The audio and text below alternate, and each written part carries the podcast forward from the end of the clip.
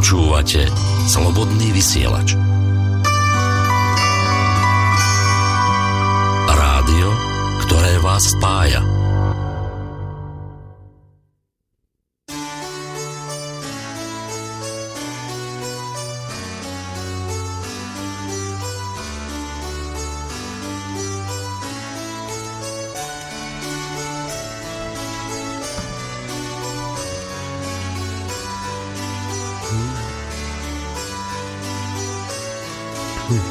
Kde pramení farmácia? Touto otázkou sme, vážení poslucháči, začínali, ak si dobre spomínate, pred 2 týždňami reláciu História na dlani spolu s historikom Richardom Senčekom. Tento pán je tu dnes s nami opäť. Rišo, vitaj.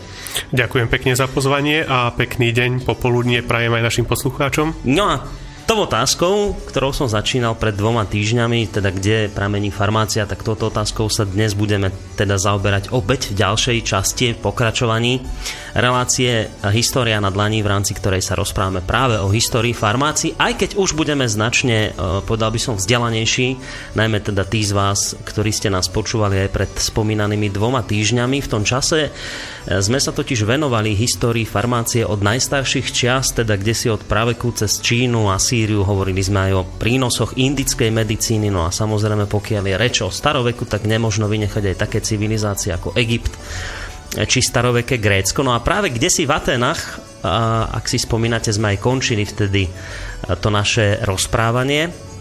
Ja si pomôžem teraz v úvode tejto relácie takým krátkym textom, ktorého autorom je práve Rišo Senček, ktorý sa v podstate posunieme v našom rozprávaní o histórii farmácie o krok ďalej. Počas existencie Helenskej ríše, a najmä po rozpade ríše Alexandra Macedónskeho, je centrum vied prenesené do Alexandrie v Egypte. Tam vzniká rozsiahle vedecké centrum, ktoré sa venuje všetkým vtedy známym vedným odborom a takisto aj lekárstvu. V Alexandrii sa napríklad stále prikladá veľký význam pitve pri poznávaní ľudského tela. Vo zvyšku vtedajšieho sveta je však pitva samozrejme odmietaná, no a Alexandria zostáva významným vedeckým a takisto aj kultúrnym centrom aj po nástupe Rímskej ríše, i keď hlavným centrom sa stáva Rím. Epocha starovekého Grécka transformuje lekárstvo ako špecializáciu alebo remeselnú odbornosť s vedeckým charakterom, podobne ako je známa z Egypta a iných vyspelých kultúr, na úroveň neporovnateľne vyššiu na vedeckú disciplínu. Lekárstvo je teda v tomto období vedou i praxou, farmácia tu nachádza svoje vlastné samostatné korene i svoj názov. Keď v podobe rizotoma vzniká prvá samostatná farmaceutická odbornosť, stále je však farmácia plne integrovaná v lekárstve, rizotomovia plne podriadení lekárovi. No a na konci helenskej doby, a to je už tá dôležitá informácia, ktorou nadviažeme, na konci helenskej doby preberá štafetu historického napredovania práve Rímska ríša, takže dejiny farmácie začneme dnes práve kdesi v Ríme. Ja už len dodám na úvod, že teda spolu s Richardom Senčekom vám dnešnú reláciu moderátorsky prináša spoza techniky od mikrofónu aj Boris Koroni. Takže Rišo, dnes začíname Rímom. Rímska ríša, tak ako sa rozrastala, tak ako sa rozširovala o ďalšie územia, prichádzala do kontaktu aj s mnohými ďalšími kultúrami. Jednou z kultúr, s ktorou prišla do styku, bola teda aj grécka kultúra. Takže začneme tým, akým spôsobom vlastne Rím obohatila práve tá grécka kultúra, s ktorou sa dostali Rímania do kontaktu. Nechcel som povedať do konfliktu, do kontaktu. Tak. Aj do kontaktu, však Rímania si Grékov podmanili viac menej dobrovoľne, nedobrovoľne. Postupne trvalo to niekoľko 10 ročí, ale však Rímania, Grécko sa stalo rímskou súčasťou ich územia. No Rímania boli fascinovaní všetkým gréckym, pretože Gréci vytvorili kultúru. To nebolo známe ako v takom poňatí, ako vôbec, čo dosiahli Gréci v tom čase. Svojom stavby, myslenie, filozofia, to proste nebolo v tom čase na zemi. Aj Rímania žili viac menej takým poloprimitívnym spôsobom, ako to som trošku prehnal, ale však oni... Hej, teraz sa niektorým historikom asi postavili dubkom. No, Určite na rímskom území boli Etruskovia, stará vyspelá kultúra, takisto s krásnymi stavbami, s krásnym umením, z ktorého tí Rímania tiež vychádzali, ale oni boli fascinovaní práve Grékmi.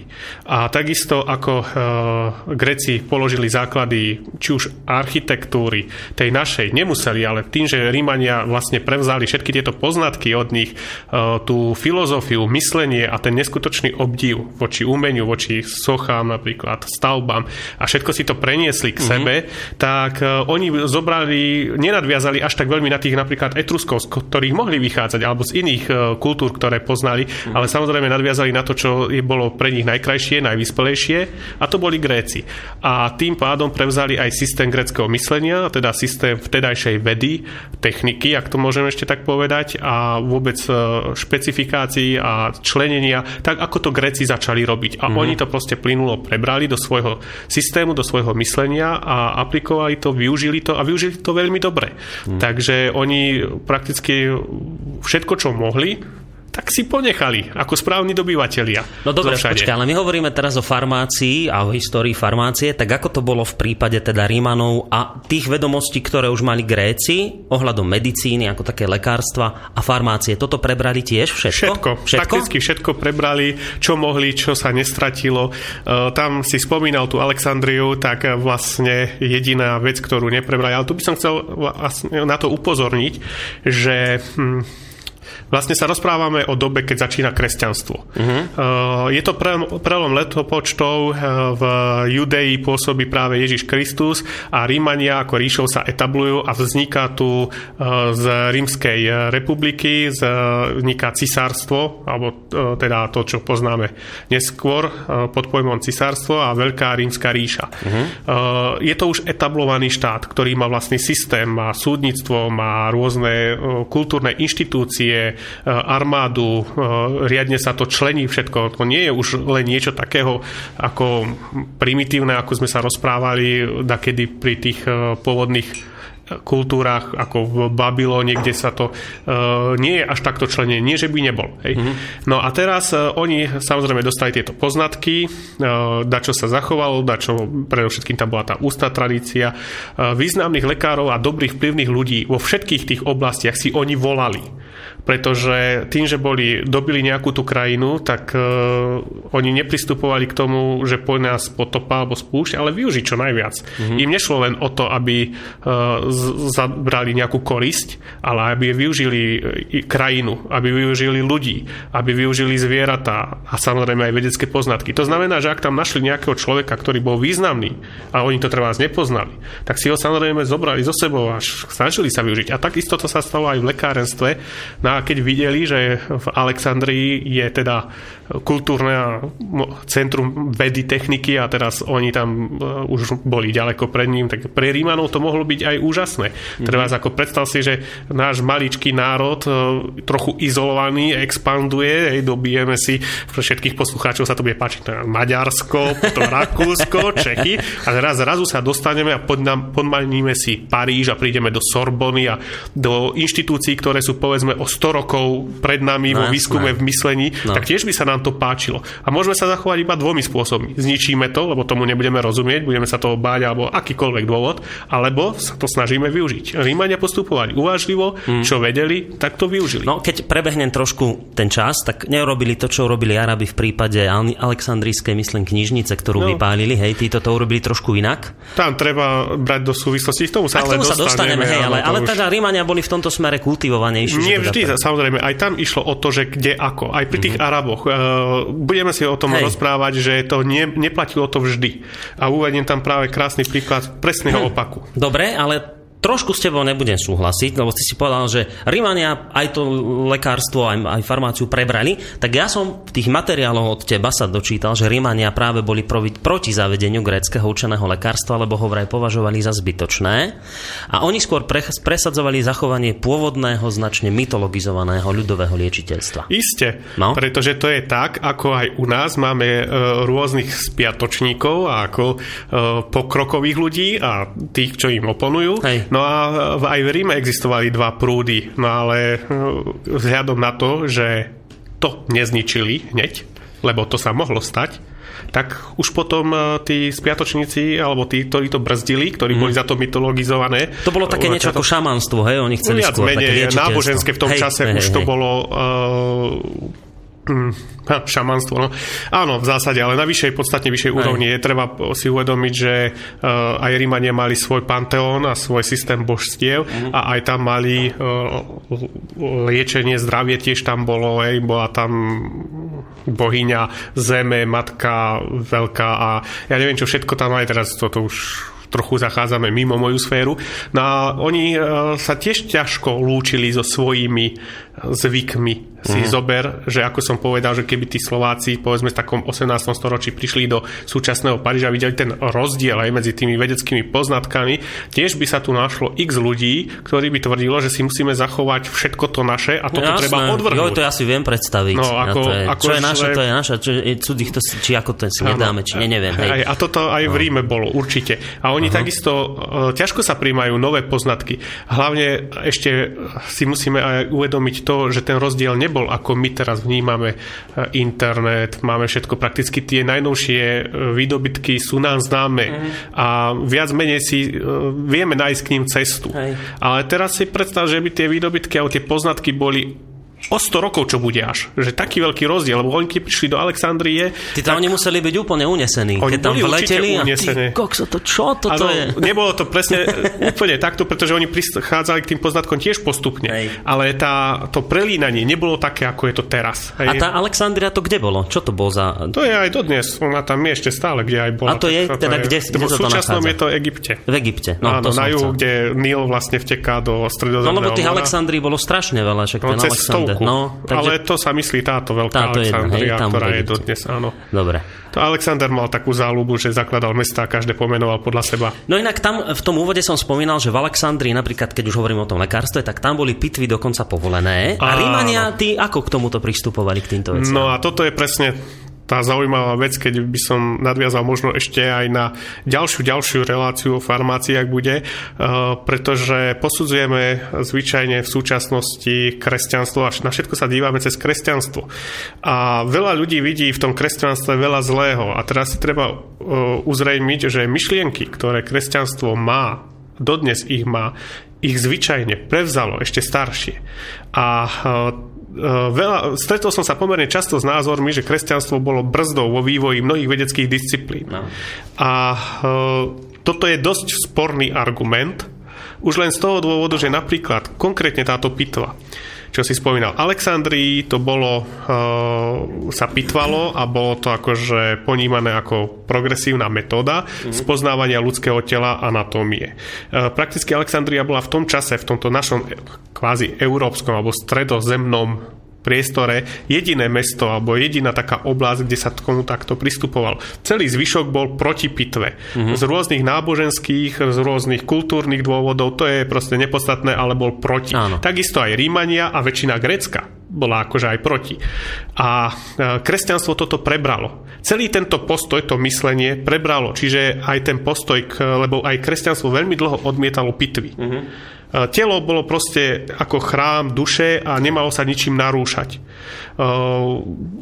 Takýto postoj proste bol, ale nie je to postoj kresťanský. Kresťanstvo ho prevzalo. Čiže teraz si treba uvedomiť, keď sa posudzuje, že vlastne tak, ako kresťanstvo preberalo zlé veci, preberalo dobré veci, jednoducho vychádzalo z niečoho. Takisto to tá Rímska ríša prevzala zase po gréckej Grécii, po Egyptoch a neviem, kde to všade nazbieraj. A takto sa to deje. Nikdy neexistuje kultúra, ktorá by si vybrala len dobré veci. Vždy preberieš súbor poznatkov, súbor nejakých vecí a ten je dobrý aj zlý. Hej, a treba to tak aj brať, že netreba ísť z jedného extrému do druhého, že kresťanstvo len zlé, alebo kresťanstvo len super. Vždy to treba tak hodnotiť. Pri kresťanstvu už len z filozofického dôvodu si môžeme povedať, že či je zlé, alebo či aký malo prínos na svete, tak ja na to odpovedám, kde inde na tejto planéte je taká vyspelá kultúra ako v kresťanskom svete. Práve kresťanstvo umožnilo myslenie. Dokonca kresťanstvo je také bolo liberálne, že umožnilo ateizmus. Vlastne protipol svoj. Kdežto napríklad v arabskom svete sa s týmto nestretneme. No tak tam sa to kruto trestá, myslím, ešte tam dodnes. Tam to je neprístupné. Tam skôr znesú inoverca ako ateistu. A to isté je ale aj v iných náboženstvách. No dobre, Richard, ideme na nejaké tie známe mená rímske, lebo pomaličky sa blížime k 20 minút, ktoré už máme za sebou, a máme toho ešte dosť pred sebou. A ešte sme sa nedostali k farmácii. Veď práve, no tak poďme k nejakým tým rímskym týmto, ktorí niečo znamenali a zaslúžili sa, povedzme, o rozvoj farmácie a lekárstva ako takého. Začníme tým, že musíme povedať, že farmácia v čase v Ríme, teda, aby som bol presnejší, tak po zmene letopočtov, čiže dačo po Kristovi, stále ešte bola súčasťou, prevažne súčasťou lekárstva, čiže neexistovala ako odbor samostatný, aj keď už, ako si tí rizotómovia, ako si spomínal, už sa tu vyčleňovali. Boli podriadení. A to znamená, že aj všetky spisy, ktoré máme, tak sú viac menej lekársko-lekárnické. To znamená, že je to trvá spis, ktorý sa venuje anatómii a zároveň lieči a pripravuje liečiva na tie dané choroby, alebo proste nejaké iné. Čiže ešte to v kope všetko. Je to všetko ešte v kope, ale už vieš rozdeliť tam, že toto je tá časť lekárenská a časť farmaceutická, alebo lekárska, aby sme boli po slovensky. Také prvé významné meno, ktoré by sme mohli spomenúť, je Celsus, ktorý približne žil asi tak 25 rokov po Kristovi a jeho veľkým dielom je Historia Naturalis. A on v tomto svojom diele odmieta pitvu. To je práve ten človek, ktorý to priniesol do Ríma, ako skôr, nie že priniesol, to som zle povedal. On odmieta pitvu a to napísal a vlastne tak myšlienkovo to posunul do takej roviny, že už to potom celý Rím začal prijímať, celá rímska ríša, nie ako Rím. No dobre, to chlapík zargumentoval asi evidentne. No proste to napísal, v tom čase to stačilo, lebo nie hoc kto mohol len tak písať. Jasné. Ako keď papier stál ako polka doma, tak ono to vtedy... No nehnevoj, papier to bol fakt veľmi drahý, no v tom čase papier neexistoval, bol vlastne pergamen, čo boli vysušené a špeciálne spracované kožacie, myslím, že to boli z kozy, kozliacie alebo jahňacie košky tenké. Ono to len tak... Ich nebolo tých oviec až tak veľa, že by si každý mohol vypísať. Ešte existoval papírus, samozrejme, však pergamen potom, keď sa používal aj na viackrát.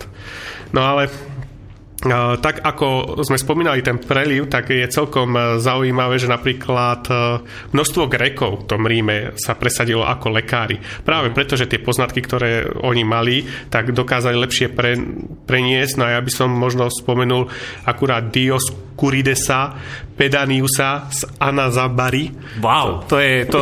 Tieto názvy, ako to je, ma privedú do hroba.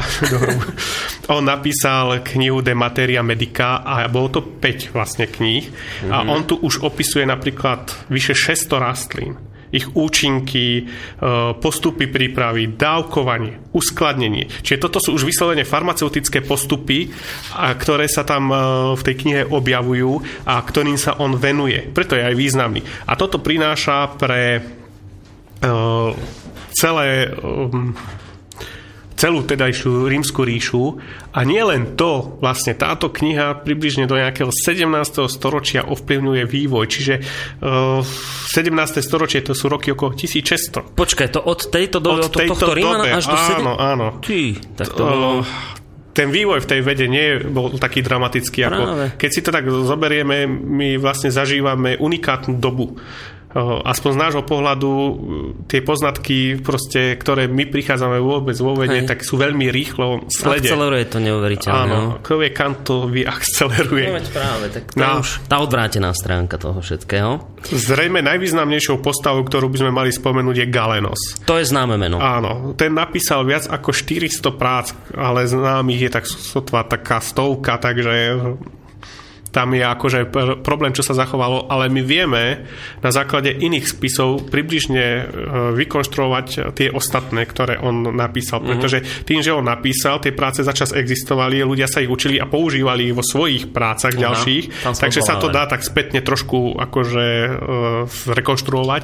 Avšak 1/4 sa približne zachovalo. No on už tiež opisuje tam rôzne tie postupy, ale čo je také možno, hádam, najzaujímavejšie pri nich, tak ako prvý rozvinul diagnostiku dávkovania liekov. A to je veľký posun, pretože on vlastne povedal, že liek sa nemôže brať hociako, ale v závislosti od toho, kto je chorý, a ako je chorý. Aká diagnóza, v akom štádiu. Nie len, že diagnóza, ale to, ako si povedal, v akom štádiu je. Uh-huh. A tiež je rozdiel, že či je to muž, žena, či si decko, starý človek, veľký chlap, malý chlap. Ako, dovtedy to nerozdeľovali. No, namiešali, vypil si, buď ťa to zabilo, alebo ťa to pokus omyl. Tak no, trošku prenesenie, ale nie, nebolo to až takéto kruté už v tomto čase. Uh-huh. Však sme spomínali tú legendu o Mitridate minule, kde to bol ten Mitridatos IV. Ale potom si to inak taký drišľak, či jak sa to volá. To je skupina. To je čo to bolo? Teriak. Teriak, hej. Áno, alebo Driak. Tam som chcel, Driak. Áno, no, takže oni už tieto receptúry poznali a vedeli teda ako, vedeli aj samozrejme človeka otráviť, keď chceli. No a jedni, toto bolo, toto fičalo v Ríme, to som sa dočítal, jasné, že oni boli zaujímaví tí Rímania aj tým, že sledovali alebo skúmali tie jedy a proti jedy. No. A inak to bolo aj celkom, ak teda filmy neklamú, čo som videl, tak to bola aj taká celkom populárna vražda v Ríme a vôbec otráviť niekoho. Ako v tomto, v Taliansku to bolo celkom populárne až do nejakého 18. storočia a možno, že je to populárne až dodnes. No ako jed sa stále, tak je to, je ich kopec známych. V tom čase myslím, že to bol práve bolehlav, ktorý sa používal. Aj Sokrata vlastne donútili spáchať tú úradnú sebevraždu tým, že mu dali vypiť nápoj z bolehlava. Teda vlastne to bol on odsúdený. No a to sme ešte ale pred Kristom nejakých pár storočí. Takže... Čiže miešali už tam jedy dávno. No pravda, že oni to miešali, ako vedeli toho namiešať. Však ako som spomínal, veď bolo opísaných viac než 600 liečivých rastlín. Mm-hmm. Čiže 600 rastlín, o ktorých oni už vedeli, že majú nejaké účinky. Mhm. To je pomerne dosť. No rastliny alebo aj minerály a tieto veci už vedeli. Okrem toho poznali, však to sme už hovorili minule, poznali minerálne látky, tam sa používali rôzne arzenové soli, používali ortuť, ktorú som spomínal. Hej. Takisto niektoré olovnaté oxidy, myslím, ale poznali aj rôzne živočíšne produkty. Mm-hmm. Maste vedeli. Ja som si tu na tak pripravil, že napríklad asi bude zaujímavé povedať našim poslucháčom, že také najzaujímavejšie veci, ktoré dala Rímska ríša, ale teraz to myslím aj vlastne obdobie Rímskej ríše, čiže teraz momentálne aj s Byzantskou, dokopy, že svetu v oblasti farmácie. Takže asi málo kto z nás si dnes predstaví, že napríklad Rímania poznali náplaste. No. To tiež asi človek predpokladá, že to je tak možno 30-40 rokov stará vec, ale starý Rím dal náplaste. Už Rímania behali s rýchlo obvezom. Už. Zrejme to vyzeralo úplne inakšie, ale akože poznali náplaste. Mm-hmm. Pastilky poznali, smulacie lieky. Ale najkrajšie, čo mne sa teda tak osobne, tak mňa zaujalo, tak očné kvapky. No. Očné kvapky už v starom Ríme používali a vedeli ich využiť. Takže to je zaujímavé. A boli to ako farmaceutické prípravky z dnešného pohľadu, to znamená, že mali liečivý účinok, alebo teda bola snaha, aby ten liečivý účinok mali. Takže ak máte nejakú alergiu, surobia vás oči a keď si budete kvapkať, tak si predstavte, že už Rímania toto robili dávno pred vami. Len alergia je vec, ktorá sa objavila práve podstatne neskôr. No, dobre, a ešte mi povedz, lebo už aj nejaká pesnička by sa pýtala. Teraz ešte jedna vec ma zaujíma, že či tieto všetky náplastie, očné kvapky, pastilky a neviem čo všetko, mastičky. Či to oni predávali len tak niekde na trhu, alebo už aj boli nejaké také akože lekárne na to, alebo niečo podobné? No, akože... chcel si dať pesničku, no teraz neviem. No daj ešte, to ešte. Práve, že v Rímskej ríši dochádza k deleniu. Počkaj, vieš, ako to spravíme? Ja upustím pesničku pod nami, ona tak pomaličky bude znieť, bude nám robiť atmosféru a ty môžeš hovoriť, ako to vyzeralo v tých lekárniach. Ak dáke teda už boli v tom čase. Áno, už títo rizotomovia, ktorých si spomínal, čiže rezači koreňov v starom Grécku sa v Ríme nazývajú herbarius. Rastlina herbár, to je už známe aj z našich oblastí. No a už tu nastáva delenie. Delia sa napríklad na farmakotopolov, migmatopolov, miropolov a rôznych ďalších x profesí. Mm-hmm. A to sú napríklad na predávačov liekov, predávačov mixtúr, predávačov náplastiev, výrobcov mastí a rôzne takéto veci. To delenie nie je také, ako my ho dnes poznáme. Mm-hmm. Niekedy bola profesia, čo ja viem, výroba a predaj maste, ako bola jedna profesia, ale nikdy to tak nebolo. Napríklad výroba maste bola možno samostatná profesia. A tiež sa to miešalo v tom čase aj s kozmetickými prípravkami, pretože v tom čase to bol jeden odbor. Čiže my máme vyčlenenú kozmetickú časť, ale to v čase Ríma bolo vlastne v takom jednom takom bloku, alebo čom. Proste ešte to patrilo do jednej skupiny a oni sa síce delili, ale vieš, všetko to boli tí, čo zbierali korene, tak raz ti pripravili voňavku možno, potom pripravili máz a očné kvapky, nejakú náplaz a potom išli operovať, alebo čo tu preháňame, ale... Šestrany boli proste, áno, no. Šestrany. Dobre, a boli teda nejaké tie lekárne staroveky? Áno, predávali sa, volalo sa to tabenária a bola to lekárňa, ale nebola to lekárňa v takom zmysle, ako my dnes máme. A v tom čase mali napríklad, sa vyvinuli aj ambulancie a to boli, rozdiel bol v tom, že tieto tabenária boli určené pre otrokov, a pre spodinu alebo takých chudobnejších a ambulancie, neskôr ambulancie, tak tie boli určené pre vyššiu šlachtu. To je také niečo, aby ste si to lepšie predstavili, ako dnes štátna nemocnica pre bežného človeka a súkromné pre tých, ktorí majú viac peňazí. Takto? No, takéto zhruba. Určite áno. S tým, že aj lekárne boli takto delené. Dobre, tak ideme, pesničku trošku dáme. A po nej samozrejme budeme pokračovať.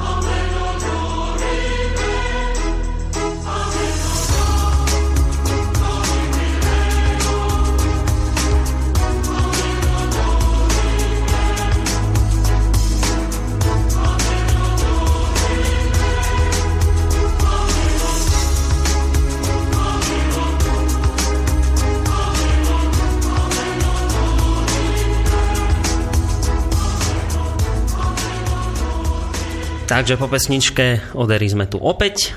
Historik Richard Senček je hosťom dnešnej relácie História na dlani, v rámci ktorej sa v druhej časti, lebo prvú sme vám priniesli pred 2 týždňami, ak ste ju nestihli, tak si ju samozrejme môžete vypočuť z archívu.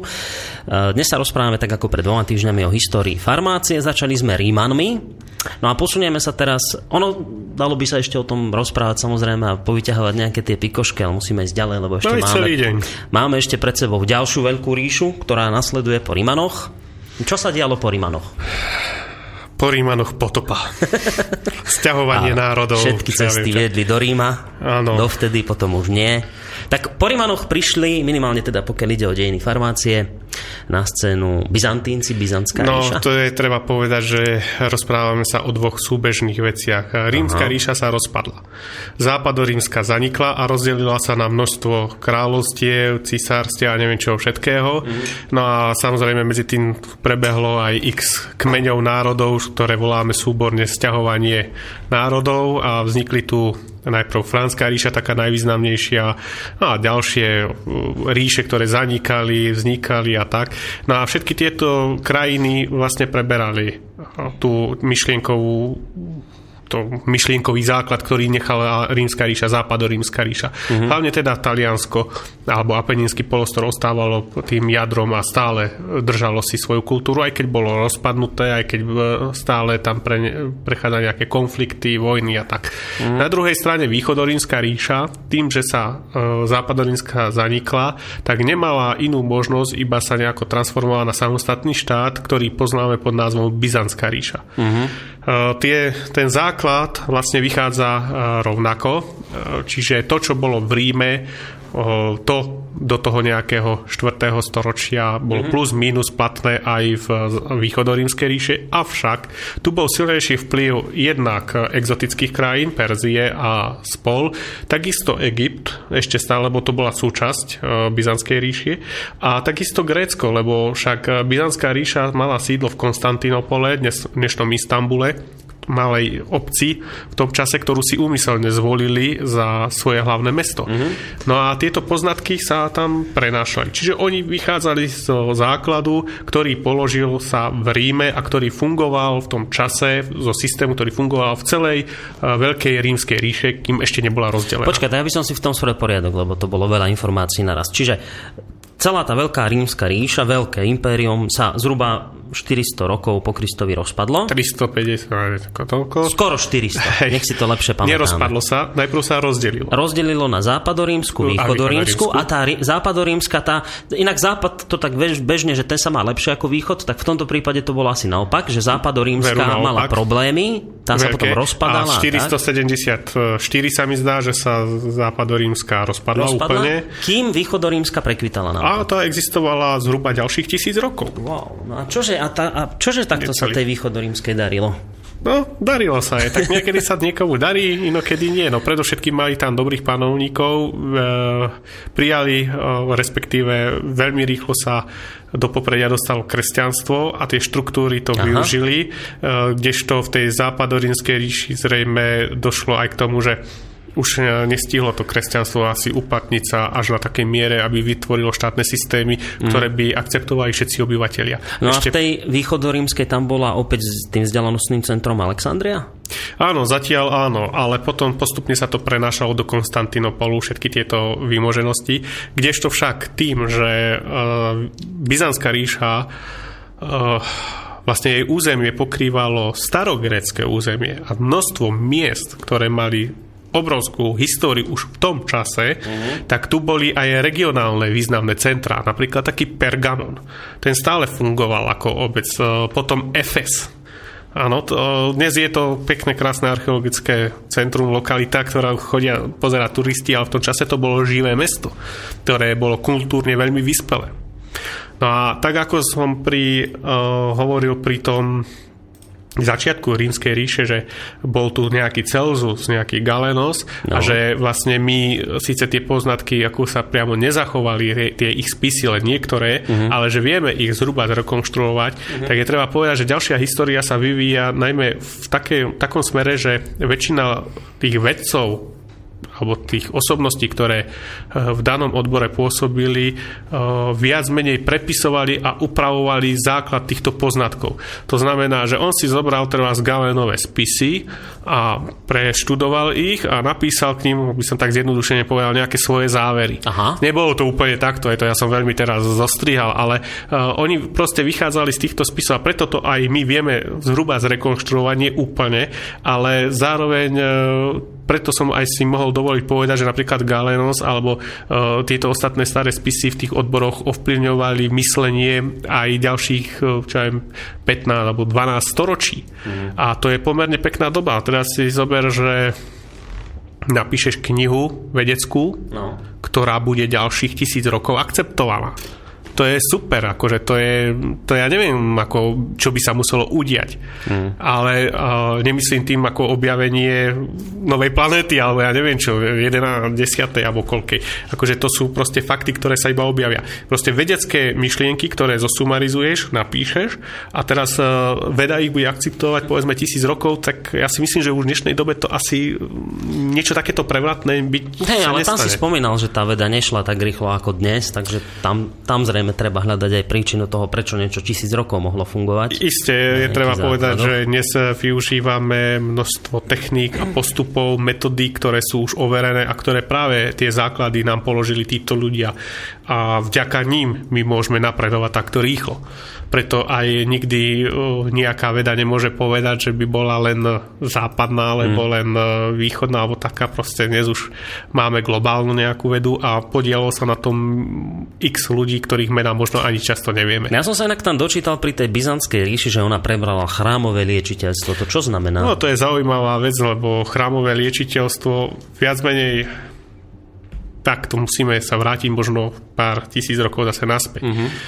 V Biblii, knihe Sirachovej, sa píše o lekároch. Je to prvá zmienka, zrejme najstaršia vlastne z kvázi predkresťanského sveta v tom, čo akceptuje kresťanstvo, čiže v Biblii.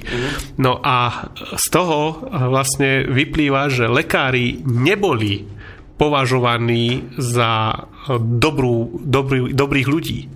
Lekárstvo a vôbec medicína bola odmietaná ako nečisté. No ale nie. Áno, a toto je dôležité, že tu nastáva určitá zmena myslení. Už v tej knihe Sirachovej sa vlastne píše, tam sa nabáda o tom, že neodmietajte lekárov, pretože oni tým, že robia s nečistými ľuďmi, choroba bola ako nečisté niečo. Aj. Si chorý znamená, že niečo sa s tebou deje, ľudia si to nevedeli vždy vysvetliť len ako chorobu. Proste tvoja duša trpí a to je zlý znak a si zlý človek. Aj? Bodka, ruky preč od teba. Takže lekár, ktorý išiel za tým človekom, tak ten tiež asi nemal všetko. Asi bol divný, jasné. Hej, bol divný.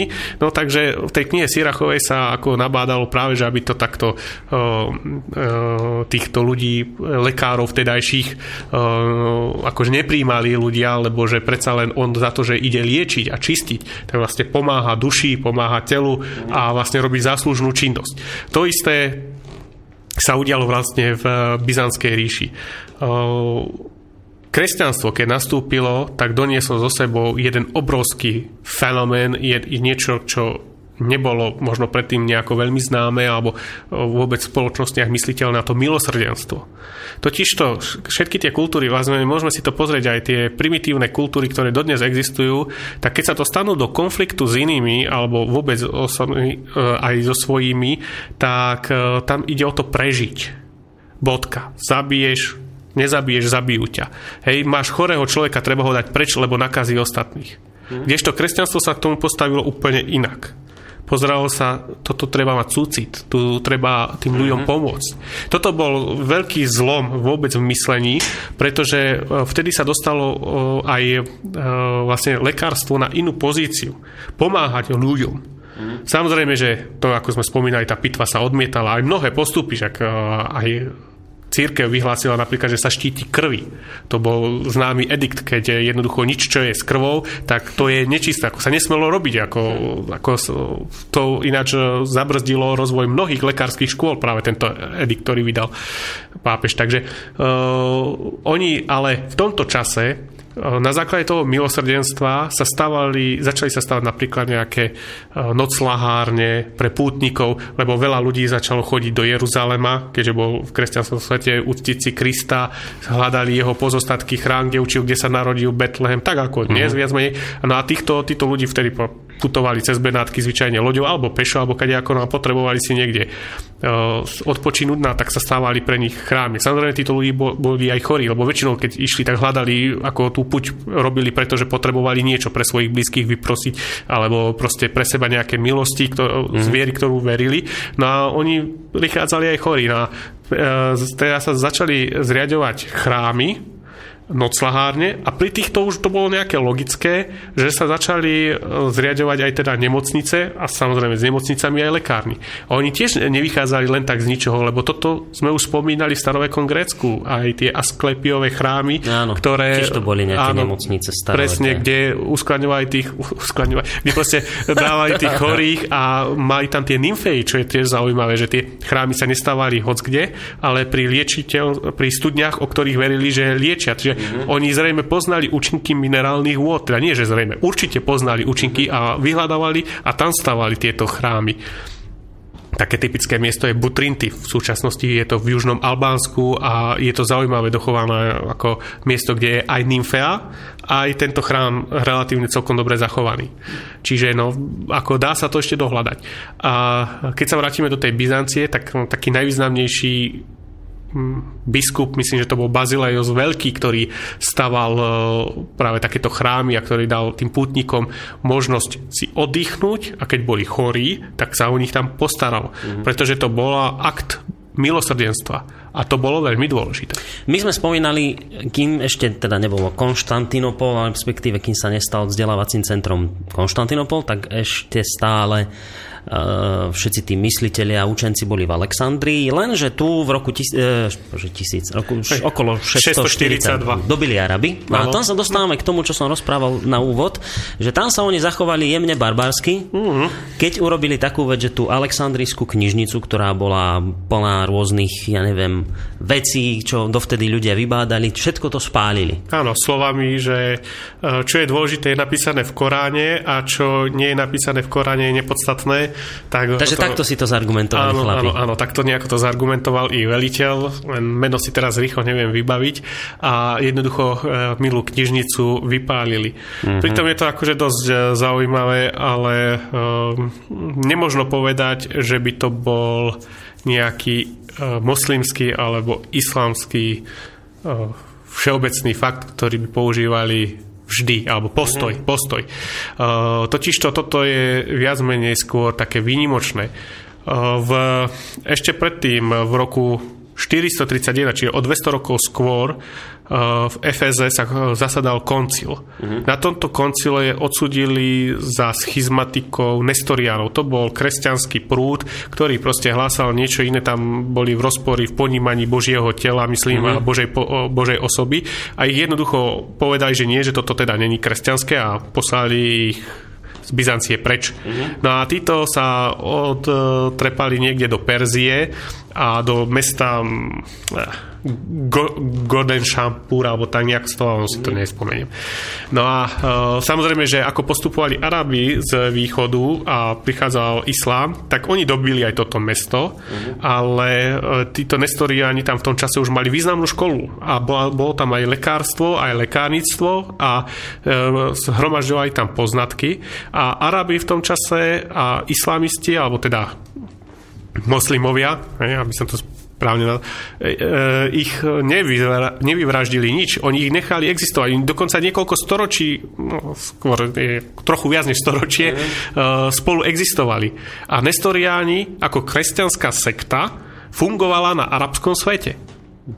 V islámskom svete. A obohacovala ich svojimi vedomostami. A Arabi práve, že alebo islám vtedy získal obrovské množstvo poznatkov a z nich začal čerpať.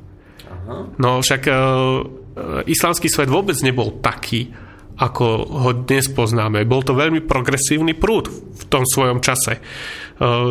Jednota oproti kresťanstvu, tá základný rozdiel je v tom, že kým kresťanstvo nemalo zo svojej náboženskej podstaty právo sa šíriť silou, mečov, tak islám áno.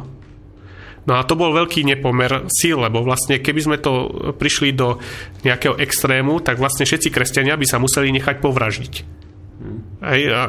Samozrejme, história povedala, že ani tí kresťania si nenechali zase a občas ten meč zobrali a dosť často do rúk. Si namaľovali kríž, už boli z nich krížiaci a potom sa to išlo šíriť takýmto spôsobom. Tam by sme veľa tiež našli, to je tiež veľmi problematická téma z histórie. No ale vlastne ani Arabi neboli vždy takí, a to treba povedať, že ani oni, keď prišli, a teraz myslím, lebo Arabi, to je tak, ako zle sa to vysvetľuje, Arabi je etnikum, ale islám je vlastne, nie Arab, nemusí byť zároveň muslim a význam islámu. A naopak zase muslim nemusí byť Arab, pretože to môže byť aj Francúz. No, takže muslimovia, keď sem prišli a keď to dobili a všetko, tak nie vždy sa zachovali tak, ako v Alexandrii. Treba si napríklad všimnúť, akí vyspelí boli v Španielsku. Granada, Spol, Toledo, ešte kým to bolo v islamských rukách, to boli centra kultúrnosti. A Španieli veľa od nich prevzali. Veď k tomu sa ešte dostaneme, máme Arabov. To ešte máme. Arabov ešte sfúkneme, neboj sa, ku koncu. Neskôr. No Arabi teda čerpali od týchto nestoriánov a využívali to, veľmi využívali tieto poznatky a priniesli svetu veľa zaujímavého. A dnes pozdravujeme do všetkých krčiem, pretože aj alkohol je arabský vynález. Ale nie, fakt? Arabi toto majú, ale si to potom aj zakázali. Oni si to vymysleli a potom si to aj zakázali. Oni si to zakázali viac menej hneď, veľmi rýchlo potom. Aby som bol presný, nie ako alkohol samotný vynašli, ale vynašli destiláciu. Čiže vynašli špiritus. Čistý alkohol, lebo víno a tieto veci, pivo sa v starom Egypte, aj v Číne starovekej varilo. Buď také, hentaké, ale varilo sa. A víno poznali prakticky všetci. Dokonca prekvasené veci poznajú aj zvieratá. Z Afriky sú známe figy, ktoré prirodzene prekvasia a celé spoločenstvo zverí sa tam chodí opíjať. Ako to... Sa trošku pridusiť tam. No. Takže oni vymysleli destiláciu, Dito. Áno, vymysleli destiláciu a okrem toho napríklad... Teraz, ak si dobre spomínam, tak prišli na kyselinu chlorovodíkovú, kyselinu octovú dokázali extrahovať. Čiže to sú... To som sa chcel spýtať, ako inak prispeli práve do tohto, do farmácie. No, také týmito vecami, nejaké veci. A ak by sme to spojili, teraz sme plynulo prišli k tým Arabom, ale na chvíľočku sa ešte stále vrátim aj do Byzantskej ríši. Teraz si uvedomím, že hovoríme o jednom časovom úseku, lebo Byzantská ríša vlastne existovala v tomto čase ešte stále. Ona zanikla až niekedy 451, ak sa nemýlim, alebo teda 300, no vidíš. Ja som historik, nie som človek, ktorý si pamätá dátumy, to vážení poslucháči, ma musíte ospravedliť. Ja dátumy vymýšľam, nie si ich pamätám. Takže historici dátumy vymýšľajú, dátumy si pamätajú len, kde písali. Áno, jasne. Pretože tých musia učiť. Aha. Ja nie. A takže Arabi, alebo teda moslimský svet sa v tomto čase vyvíjal, preberal kresťanské poznatky, samozrejme preberal poznatky z iných kultúr, treba predovšetkým povedať, že zoroastrické, teda staroperské, to je to, čo ostalo, bo sa vyvinulo na pôvodných troskách Babylonskej ríši a uradskej a takejto kadejakej. A zoroastrizmus bol silný náboženský vplyv a takisto priniesol rôzne vedecké pohľady, poznatky na svet. A to všetko ovplyvňovalo dokopy a to využili moslimovia. Tak a tam práve k ním smerujeme teraz po pesničke. Ja si pomôžem zase takými textami z tej tvojej, ani nie knihy, z tých tvojich materiálov, že... Keď sme teda sa už odpichli od tej Byzancie, tak arabský tlak neustále rastie. Nepodarilo sa ho zastaviť ani organizovaným križiackým výpravám. Arabi postupne obsadzujú väčšinu územia Byzantskej ríši, aby nakoniec v roku 1453 arabskému tlaku podľahol aj samotný Konštantínopol. Vidíš, že ti skočím do reči. Tak si trochu tie dátumy predsa len pamätám. No, tým sa definitívne končí aj rozvoj všetkých vied bývalej východorímskej ríši. Konštantínopol je premenovaný na Istanbul a stáva sa hlavným mestom Osmanskej ríše. Vedecké výdobytky Byzantskej ríše však neostali zabudnuté, vo svojich koncepciách ich preberajú Arabi a čiastočne z nich čerpá samozrejme východná, takisto aj západná Európa. No a práve k týmto Arabom sa dostaneme po krátkej pesničke.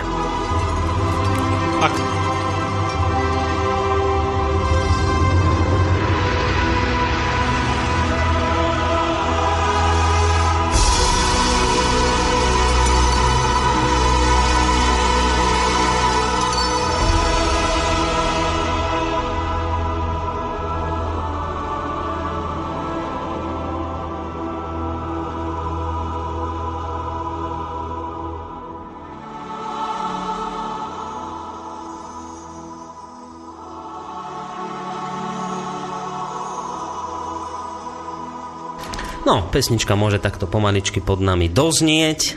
Ako som spomínal, ideme k Arabom.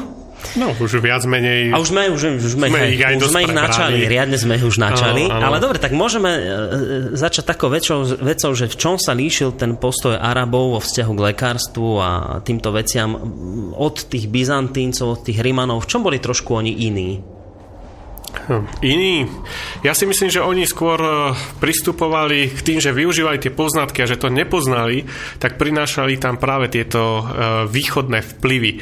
Ako dnes by sme to nazvali možno, že východné vplyvy, ale nie je to to, čo dnes rozumieme pod slovom východné vplyvy. Možno by som skôr povedal, že exotické. Priniesli, ako som spomenul, tým, že mali ten postoj aj tie vedecké poznatky trošku ovplyvnené z tých starých kultúr a tiež z Indie zrejme, tak vynašli teda tú destiláciu, tiež vynašli tie kyselinu chlorovodíku, ale napríklad oni doniesli aj nové rastliny.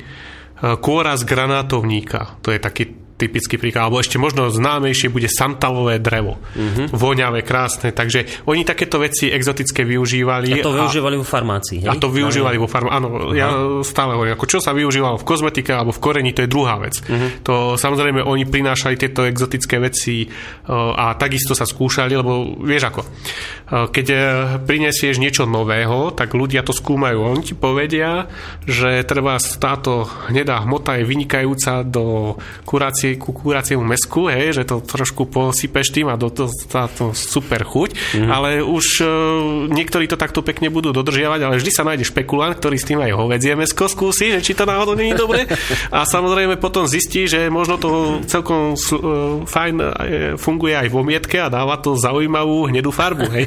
A takto sa postupovalo aj vtedy. Oni jednoducho doniesli látky, veci, rastliny, ktoré boli v našom svete neznáme alebo boli veľmi luxusné a veľmi z lesa ako zháňali, boli drahé. A tento svet moslimský tým, že oni vytvorili obrovskú ríšu a že urobili tam množstvo ciest, ktoré tým pádom, že ovládali veľké územie, tak nemusel si prechádzať cez 40 krajín, kde ťa v 3. alebo 7. alebo 14. ťa proste ozbíjali, aj tak si nedošiel s tým tovarom.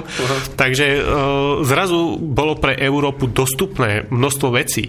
Ono, my si to tak predstavujeme, že ten arabský svet z Európou bol v konflikte a že oni sa proste nenávideli. Tam existovali čulé obchodné styky.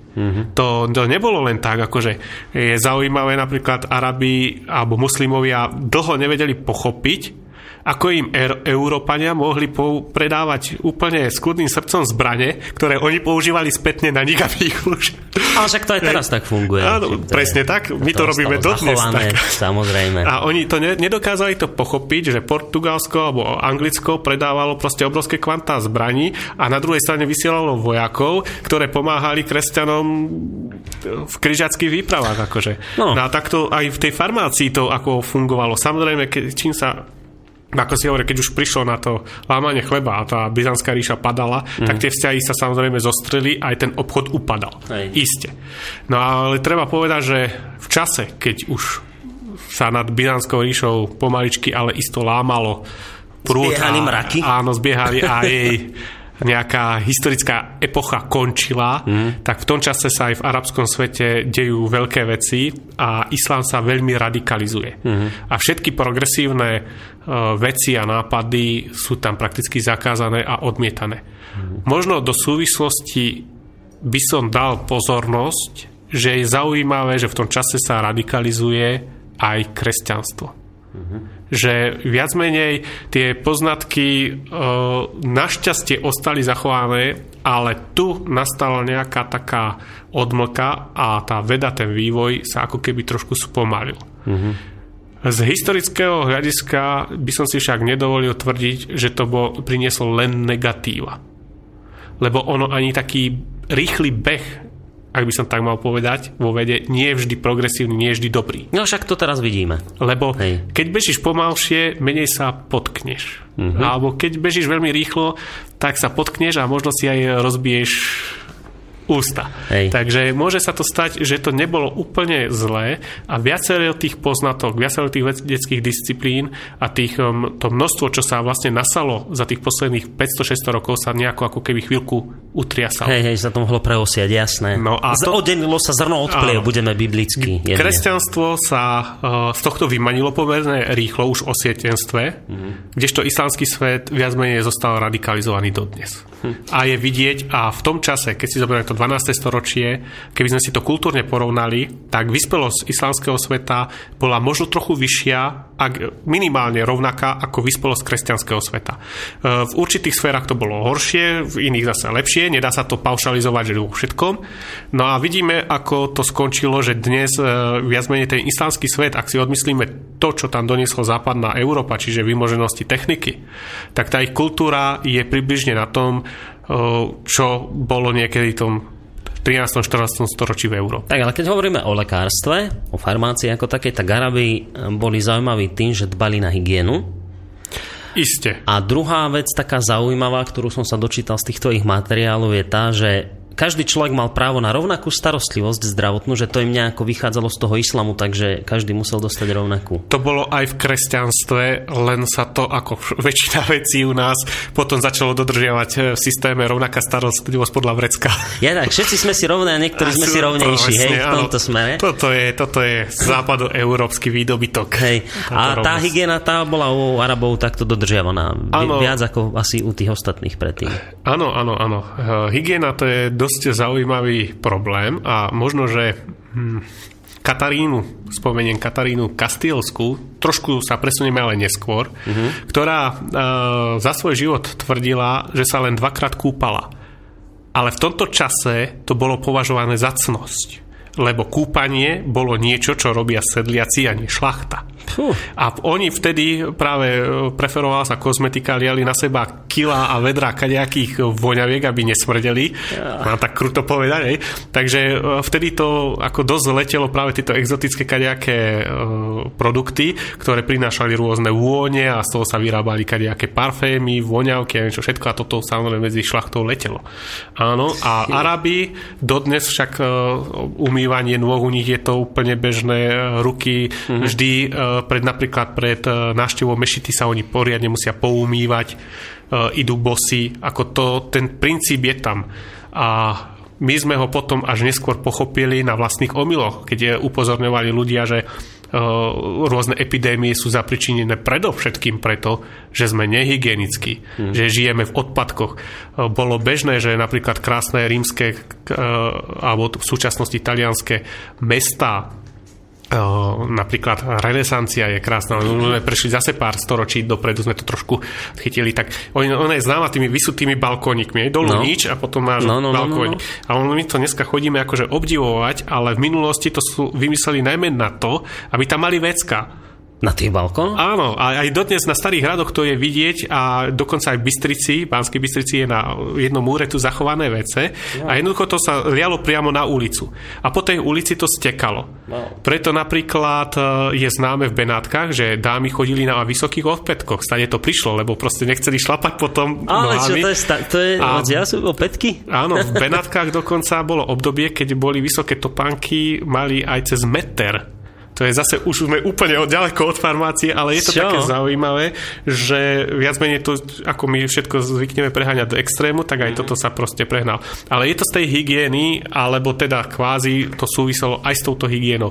Nikdy netreba povedať, že niečo závisí len na jednej veci. Vždy to je súbor faktov, ktoré tak ako na tú našu farmáciu. No pri tebe ma mrzí jediná vec, že máme na toto naše rozprávanie len hodinu, lebo toto sú fakt veci, o ktorých by sa dalo podstatne dlhšie rozprávať. A ešte sa ťa chcem spýtať tak rýchlosti, aby sme to spomenuli, keď sme spomenali pri Rímanoch, Celzusa, Dioscuridesa, či kohoto Galéna, tak v arabskom svete tiež boli nejakí takí ibnovci zaujímaví, ktorých by sa patrilo spomenúť? Tak známy Avicena, zrejme toho by sme mohli spomenúť. A to je známe meno Avicena. Áno, to je známe, ale Ibn Sahi. To už jasné, ale volajme ho Avicena.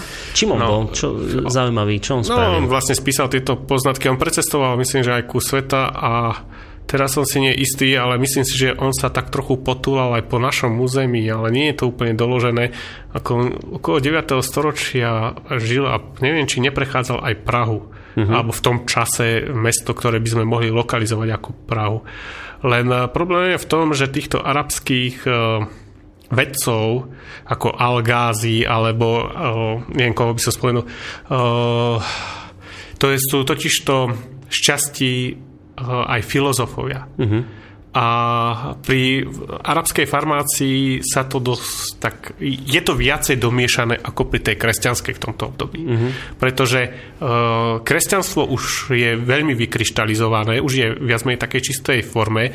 Totižto toto by sme mohli možno porovnávať s časmi Sv. Augustína, či je to 4. storočie, keď tiež ešte tí kresťania robia všetko, ako by som tak hruba povedal.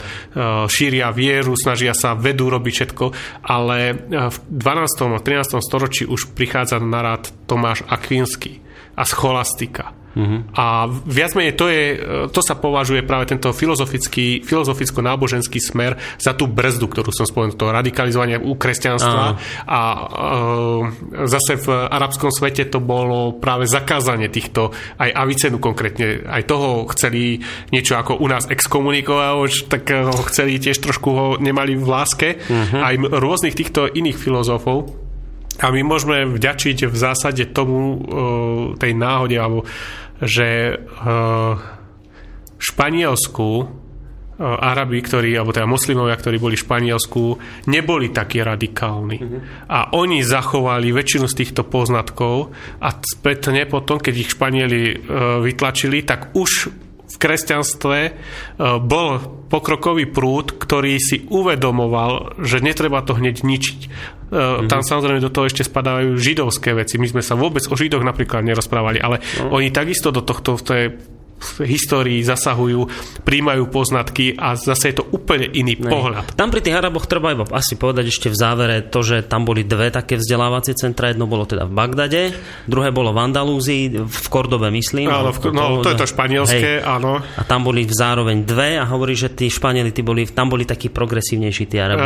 Oni boli aj v tom Bagdate, dokým sa to neradikalizovalo. Tam išlo vlastne, vtedy sa formovali aj tie sunnicko-šínske spoločnosti, lebo tých posledných imámov, ktorých zavraždili, a to posledný imám bol, myslím, v Damašku a vlastne po tom, čo ho odstránili alebo čo zomrel, tak už viac menej stratil islám nasledovníkov po Mohamedovi priamých.